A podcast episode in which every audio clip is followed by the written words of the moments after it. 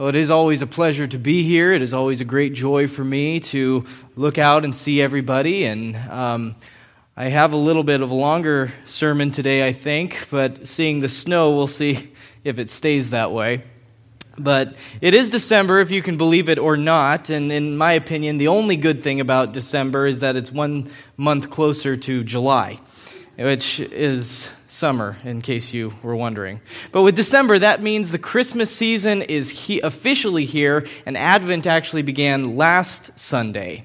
And my goal here is to take kind of a bird's eye view of what Advent is and um, what it means. And our world rejects Advent when it comes to Jesus, but they love it when it comes to the Christmas holiday. The world loves Christmas, but they don't love it for the right reasons. Uh, I worked at uh, Cost Plus World Market for a couple years, a few years back, and every Christmas it was, I mean, that was the place to be for Christmas if you weren't in Leavenworth. But every year we would get boxes of advent calendars of all different kinds. I mean, there, there were those 199 advent calendars with just the little terrible chocolates in it that everybody loves. But there were also advent calendars that were like 49.99 because they had actual things inside, and, and they would go in a week. I mean, we, we would be down to the bare minimum after about a week because people love the countdown to Christmas. But I think they like more the countdown to their family celebrations or to the food or for presents or for Santa or whatever it might be. But the definition of Advent is the arrival of a notable person, thing, or event. And by this definition, Advent does not come only once a year leading up to Christmas, but our entire lives as Christians should serve as an Advent because we are awaiting the arrival of a notable person who is Jesus Christ, who is coming again, his second coming. And part of this kind of overview that we're going to do today is to look at both the first advent, the first coming of Christ that we celebrate here at the Christmas time, but also looking to the second advent of the second coming of Christ that we are still awaiting to this day. And there are similarities and there are differences between those, but before we do, let's bow and ask the Lord to bless this time that we have this morning. Father, we have entered into a season where the world keeps the name of Christ in the celebration, but seeks to push the person of Christ as far away from it as they can. This time of year can be so joyous and wonderful for many, but can also be very hard and burdensome to others. Father, I pray that as we look at the coming of Christ this morning, that you would point our hearts and set them on the true meaning of Advent, that this is a time to declare Christ's coming to the world to bring a message of warning for those who don't listen, but a message of great peace and joy to those who do. I pray that you would keep me from error this morning, that I would decrease and Christ increase. For it's in his name that we pray. Amen. So, we are going to be looking at four things this morning. Some of them we're going to take a little bit more time in, and some of them not so much. But we're going to be looking at the identity of the person of Advent, the events surrounding Advent, the expectations surrounding Advent, and the outcomes of Advent.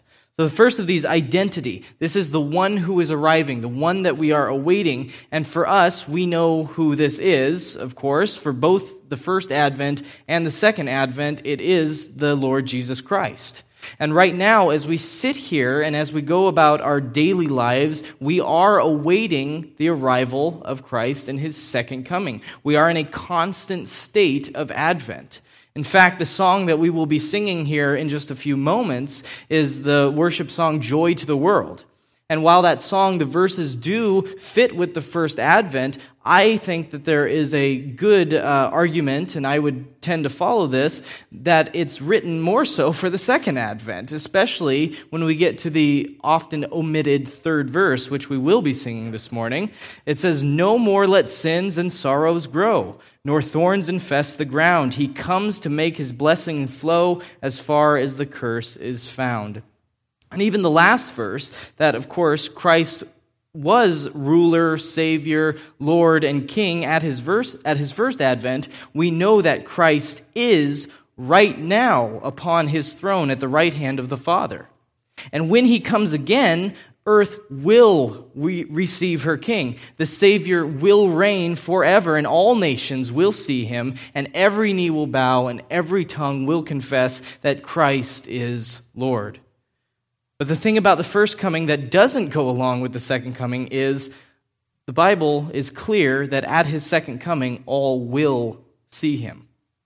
All will know who he is. It will be undeniable. At his first coming, there were few who knew him. And this continued through his earthly life. John 1 9 through 13 says, The true light, which gives light to everyone, was coming into the world. He was in the world, and the world was made through him, yet the world did not know him. He came to his own, and his own people did not receive him.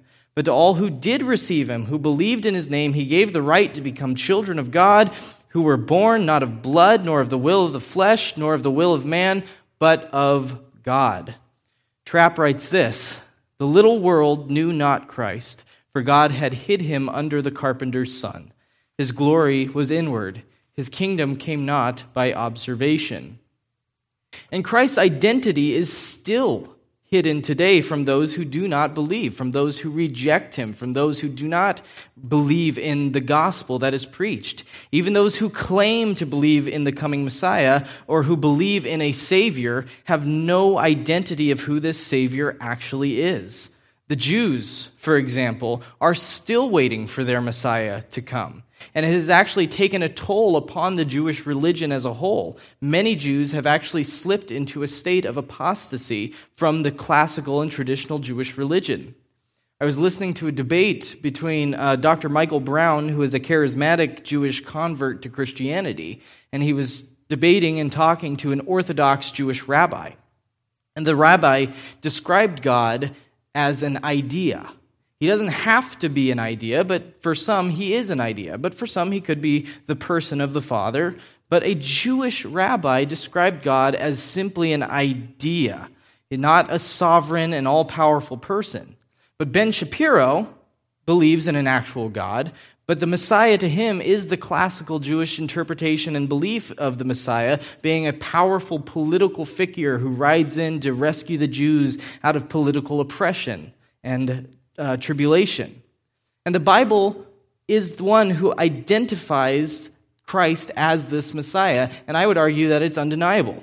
Isaiah 7:14 Therefore the Lord himself shall give you a sign behold a virgin virgin shall conceive and bear a son and shall call his name Emmanuel. We look at Matthew 1:21 and 23 it says and she shall bring forth a son and you shall call his name Jesus for he shall save his people from their sins not political oppression. Not, now all of this was done that it might be fulfilled, which was spoken of the Lord by the prophet, saying, Behold, the virgin shall be with child, and shall bring forth a son, and he shall call his name Emmanuel, which means, which being interpreted is God, God with us. So we have the Old Testament that the Jews believe pointing to the New Testament. Micah 5 2. But you, O Bethlehem, who are too little to be among the clans of Judah, from you shall come forth for me one who is to be ruler in Israel, whose coming forth is from of old, from ancient days. We compare this to Luke chapter 2, verses 4 through 7. And Joseph also went up from Galilee, from the town of Nazareth to Judea, the city of David, which is called Bethlehem, because he was of the house and lineage of David, to be registered with Mary, his betrothed, who was with child. And while they were there, the time came for her to give birth, and she gave birth to her firstborn son, and wrapped him in swaddling cloths, and laid him in a manger, because there was no place for them in the inn. We also see his identity as the Messiah in passages like Zechariah 9 9, which talks of the triumphant entry of Jesus riding into Jerusalem. And then Psalm 22 is a very messianic psalm. And of course, Isaiah 53 that talks about the suffering servant and the details of crucifixion. The identity of the Messiah as Jesus Christ is clear and without any doubt. When we know and when we study the scriptures, it is undeniable, and there is no reason for anybody to reject him as Messiah unless their hearts are hard and their eyes are veiled. And those who try and get around it and critique or discredit this, they do so in vain. It is Christ whom we are anticipating the arrival of now in this second advent. And on December 25th, we reflect upon his first coming, but ultimately, that first coming should point us and cause us to anticipate his second coming as well. The events that surround the first coming and the second coming. Like the identity, there are similarities between the first and second coming, but there are differences as well. In both, there is an emphasis on darkness and silence. So let's go to the passage that we read just a few moments ago, Isaiah chapter 9. It says, But there will be no gloom for her who is in anguish. In the former times, he brought into contempt the land of Zebulun and the land of Naphtali. But in the latter times, he has made glorious the way of the sea, the land beyond the Jordan Galilee of the nations. The people who walked in darkness have seen a great light. Those who dwelt in the land of deep darkness, on them has light shone. There is an emphasis on darkness. And I love this passage, and I love it for many reasons. But the main reason is how it illustrates where we all have been, the application, and where the world currently is, and that is darkness, utter darkness. Now, we need to address the direct context here as well. The gloom comes from Isaiah 8, where Isaiah warns of the coming invasion by the Assyrians, verse 22. And they will look to the earth, but behold distress and darkness, the gloom of anguish, and they will be thrust into thick darkness. The invasion of the Assyrians would be horrible to the Jewish people, especially those in the northern parts, which is Zebulun and Naphtali. This, um, and Isaiah tells us this. Those regions are just west of the Sea of Galilee, and the land has been lightly esteemed, will come with a special blessing. The north was driven into such darkness by the Assyrians. When we see, and then we see that much of Jesus' ministry, his earthly ministry, takes place in the northern parts around the Sea of Galilee. They did certainly see a great light and were greatly blessed by his ministry and his coming. And of course, our world right now is filled with darkness. We are filled with darkness. But God, and those wonderful words that we see, sent his Son into the world, the light of the world. And as we read in John 1, the passage, those who believe in Christ have the right to become children of God. They're given a new heart. They're adopted into the family of God. They're made new creatures. So there is darkness from our own sin. There is darkness in the world around us, and evil surrounds us on all sides. And there seems to be an increase of darkness before the first coming of Christ. And I think the, the Bible seems to paint this picture that the, of the world that we live in now, these end times, the days before this second coming of Christ, the world will continue to be surrounded by darkness.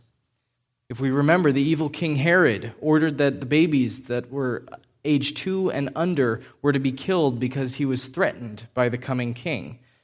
What can we compare this to today? Killing babies is not new. There is no benefit from it. It has always been and will always be a gross and evil act of selfishness. But it's not surprising to any of us. It was happening then, it's happening now, and it's easy to get lost in that darkness. It's easy to see this world that is so engulfed in sin. But just as the first advent brought light, so does the second. We have a greater hope. We have scripture.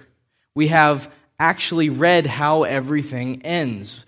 We can have some disagreements, of course, on the exact details in our interpretation of, say, the book of Revelation and the different millennial positions. But one thing we can all agree on is that Christ wins that God wins, that the gospel wins. And the finality of this comes with that second coming, that Christ must rule until all of his enemies are put under his feet as a footstool. And the last enemy to be defeated is death.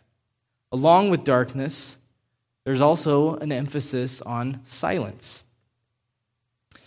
There are about 400 years of silence between the closing of the Old Testament and the opening of the New Testament.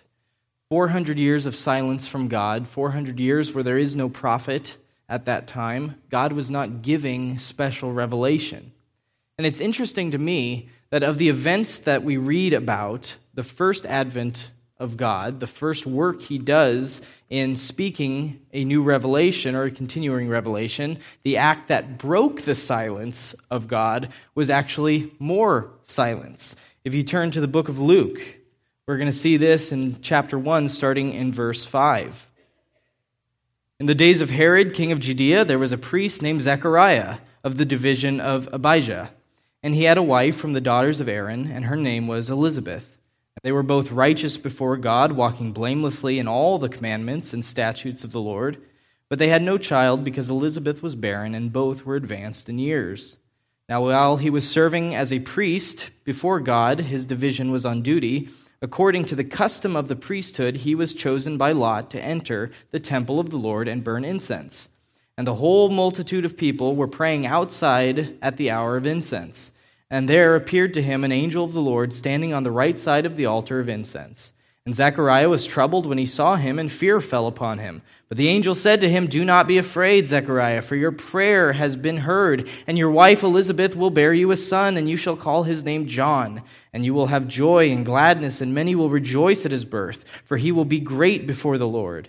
And he must not drink wine or strong drink, and he will be filled with the Holy Spirit, even from his mother's womb and he will turn many of the children of Israel to the Lord their God, and he will go before them in the spirit and the power of Elijah, to turn the hearts of the fathers to the children, and the disobedient to the wisdom of the just, to make ready for the Lord a people prepared.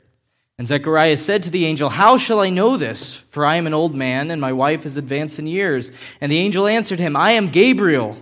I stand in the presence of God, and I was sent to speak to you and to bring you this good news. And behold, you will be silent and, unable to speak until the day that these things take place, because you did not believe my words, which will be fulfilled in their time. And the people were waiting for Zechariah, and they were wondering at his delay in the temple. And when he came out, he was unable to speak to them.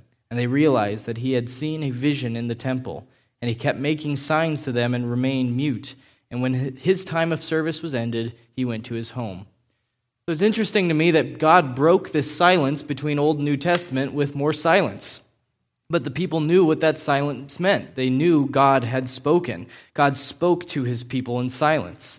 We also had the sign of the star, but this was known because of the scriptures. The wise men saw the star and followed it. Now, there are several ideas about the theory and the ideas of the star. I tend to think it was a supernatural event. But the fact of the matter is that there was a star, and the wise men knew to look for it. Now, how did they know to look for it? These magi were from Persia. How would they know of the Jewish Messiah? Probably because they were familiar with the Jewish writings due to the captivity and they studied the scriptures, they would have been familiar with, say, Numbers 24 17, which specifically mentions the star that comes from Jacob as well as Daniel's prophecies. But they looked at the events and they were guided. And we talked a little bit in Sunday school this morning that Herod, being a Jewish king, had to actually call people to interpret and to find out where and when the Messiah would be born. And it's kind of like if these wise men from a different part who didn't believe in the Jewish religion came and were able to tell him, it's kind of like an atheist knowing more about your faith than you do. So there's a call for us to be diligent in our reading of Scripture and our studying of it. So, how about the second advent and the signs that come with that? Well, turn to 1 Thessalonians chapter 4, and we'll start in verse 13. But we do not want you to be uninformed, brothers, about those who are asleep, that you may not grieve as others do, who have no hope. For since we believe that Jesus died and rose again, even so, through Jesus, God will bring with him those who have fallen asleep. For this we declare to you by a word from the Lord, that we who are alive, who are left until the coming of the Lord, will not precede those who have fallen asleep. For the Lord himself will descend from heaven with a cry of command, with the voice of the archangel, and with the sound of the trumpet of God. And the dead in Christ will rise first. Then we who are alive, who are left, will be caught up together with them in the clouds to meet the Lord in the air. And so we will always be with the Lord. Therefore, encourage one another with these words. Now, concerning the time, brothers, you have no need to have anything written to you for you yourselves are fully aware that the day of the Lord will come like a thief in the night. While people are saying there is peace and security, then sudden destruction will come upon them as labor pains come upon a pregnant woman, and they will not escape. But you are not in darkness, brothers, for that day to surprise you like a thief. For you are all children of light, children of the day. We are not of the night or of the darkness. So then let us not sleep as others do, but let us keep awake and be sober. For those who sleep, sleep at night, and those who get drunk are drunk at night. But since we belong to the day, let us be sober, having put on the breastplate of faith and love, and for a helmet, the hope of salvation. For God has not destined us to wrath, but to obtain salvation through our Lord Jesus Christ, who died for us, so that whether we are awake or asleep, we might live with him. Therefore, encourage one another and build one another up, just as you are doing. Our job as we await the second advent, as we await Christ's coming, is it to sell all of our possessions and lock ourselves in our basement waiting for Armageddon and the world to end? I don't think so. Our job is to be ready. Our job is to be active. Our job is to be fruitful and useful to the kingdom to have our oil lamps filled with plenty of oil, to invest much into what God has given to us, because the time is coming. It isn't our job to predict when that will be. We've seen plenty of those embarrassing end times prophecies that result in different things like the Mormon church or the Jehovah's Witnesses church or the hyper dispensationalists guessing who the Antichrist is going to be. And once that falls through, they pick somebody else like Henry Kissinger and they go from there. But we are to be ready because Christ is coming again and it could be at any time. And when the Master comes back, are we going to heed the instructions of Jesus that he gives us to be awake and prepared? And when we stand before God, will we hear those words, Well done, my good and faithful servant? Be ready. Now, the expectations of the second coming and the first advent, I'm going to move fairly quickly through these uh, to wind down here. But, and in the coming weeks, uh, Pastor Fisher is going to elaborate and expand on some of these things as well. But as I've stated already, the Jewish people were expecting a conquering king as their Messiah. And ultimately, that is what they are getting when the Messiah comes. Because at the second coming of Christ, he will be that conquering king, that ruler who puts the nations under his feet and who will judge the quick and the dead. Their problem is their rejection of him now to push aside what the scriptures say about Christ, and to reject what is so clear. For those who continue to reject Christ, they shall be the ones who are put under the feet of Christ. But for those who call upon the name of the Lord as Savior, for those who believe in Him, repent of their sins, and are given a new heart and trust in Him alone, that day will be the most glorious day. And any expectations we have will never hit the mark. The words to the famous song, I Can Only Imagine, I think puts it quite well. It says, Surrounded by your glory, what will my heart feel? Will I dance for you, Jesus, or in awe of you be still? Will I stand in your presence, or to my knees will I fall? Will I sing hallelujah? Will I be able to speak at all? I can only imagine. There is no greater day for the one who puts their trust in Christ. Whether we breathe our last breath on this earth and we wake up in the presence of our Savior, or He comes again and ushers us to the table for the marriage supper of the Lamb, what a glorious and wonderful day that will be. And this is what Advent points us to Christ taking on human flesh and entering into His creation to live a perfect life and to die the death that you and I deserve, to take our place, to take sin upon Himself and the wrath of God so that we can be forgiven, so that we can be reconciled and redeemed to the Father. The first advent, this was not the expectation. The Messiah dying, not just dying, but dying a criminal's death on a cross, a cursed death. But that death was necessary, and the death did not hold him, but he rose again. And he ascended to heaven and sits at the right hand of the Father, and thus begins the second advent as we await his coming again. And he is coming again. And the expectation that we see in Scripture is judgment. As I said, the most terrible day for those who reject Christ is this day, but the most glorious are for those who receive him. And I must admit, I do have a hard time with this.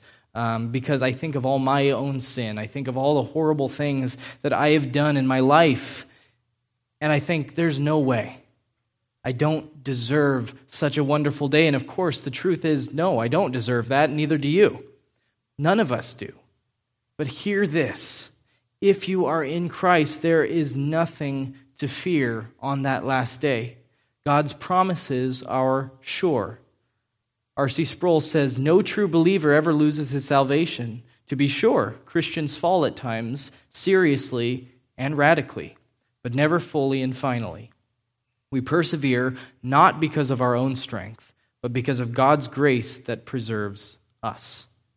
If we rely on our own work to be saved, we will never achieve it. We can't. If we rely on our own works to keep our salvation, we would lose it instantly. We rest in the promises of God.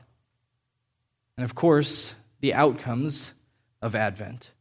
The outcome of the first advent was exactly what happened and what was intended. Christ taking on the sins of the world. He was born so that he could die. It's an interesting concept for us to think about. We cherish perfection and beauty so much in our culture that the one who was perfect was born to die, to take on that. But the focus is on beauty. If something in our world, in our culture, if something isn't right, we change it instantly. There are people that constantly get plastic surgery because they're not content with the look that they have. There, is, there are babies who are born with deformities or disabilities. And in ancient days, many of these babies would be taken out to be killed by the ele- elements, they would be left. And today, we also kill them. Many, uh, I think it's Iceland, who has essentially bragged about the fact that they don't have many disabilities in there because they have pushed it so much that if a baby, if we see that on an ultrasound, you abort it. So deform, deform, deformities and disabilities are seen as issues. Yet, in the ancient days, back in the times of the Jews, if a lamb was born and it had no spot or wrinkle or blemish on it, chances are that lamb was put aside because it would be raised to be a sacrifice, because that's what God required in the law. It's interesting, the most beautiful thing was put aside to be killed. There was care in choosing this lamb, and there was real sacrifice when this choice was made. And of course, we have Christ as the spotless lamb, the only sinless one the only acceptable sacrifice before the Father for the sins of the world. And that outcome of this was the salvation for us. For us now, as we await Christ's return, the outcome is different. Salvation has been achieved. The outcome of the second advent is no more sin, no more sorrow, no more, no more pain, no more hurt, no more cancer, no more death, no more curse, but restoration, peace, perfect satisfaction in Christ, and it will never end. And it's hard for us to picture this. Try it sometimes. Try and picture eternity. You can't do it, it's beyond our ability. And for those in Christ this morning, when we stand before the throne of God, our sins cast away as far as the east is from the west, this is when our lives truly begin.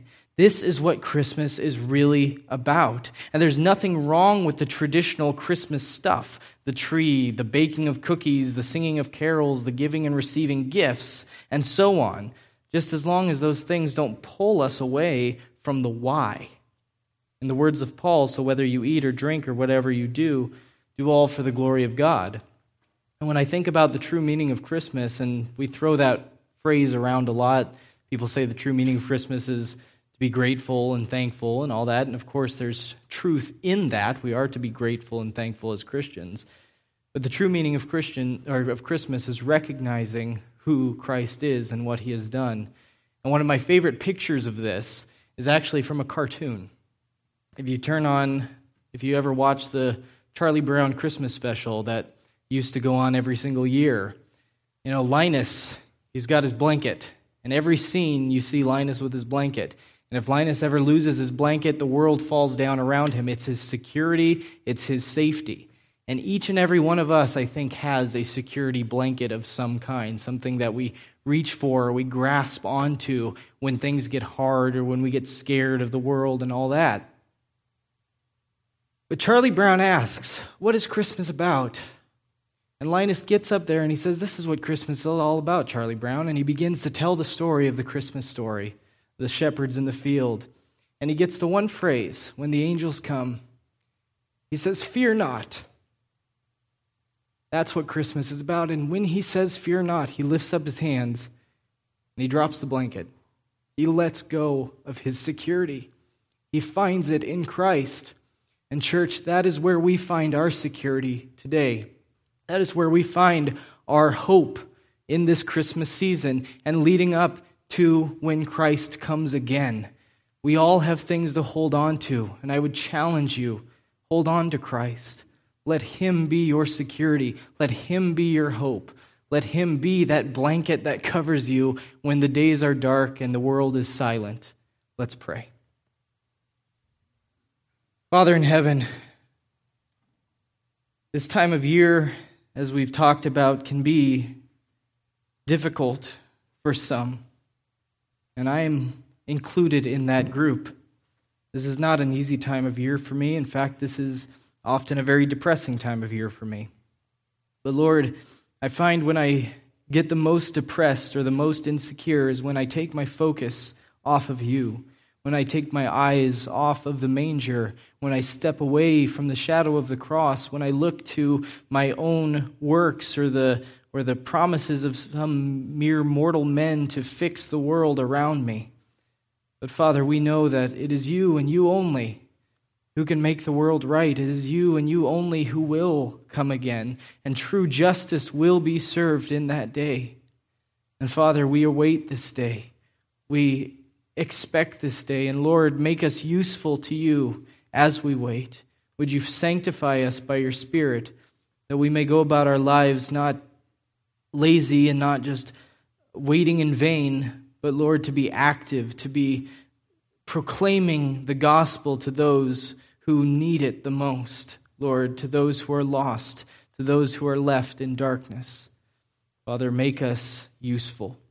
Father, as we continue to worship Today, I pray that you would work in our hearts as we sing this wonderful and glorious song, Joy to the World. Would you fill us with joy? Would you fill us with that blessed hope and expectation that you are coming again and we will be with you forever? We ask these things in Christ's name.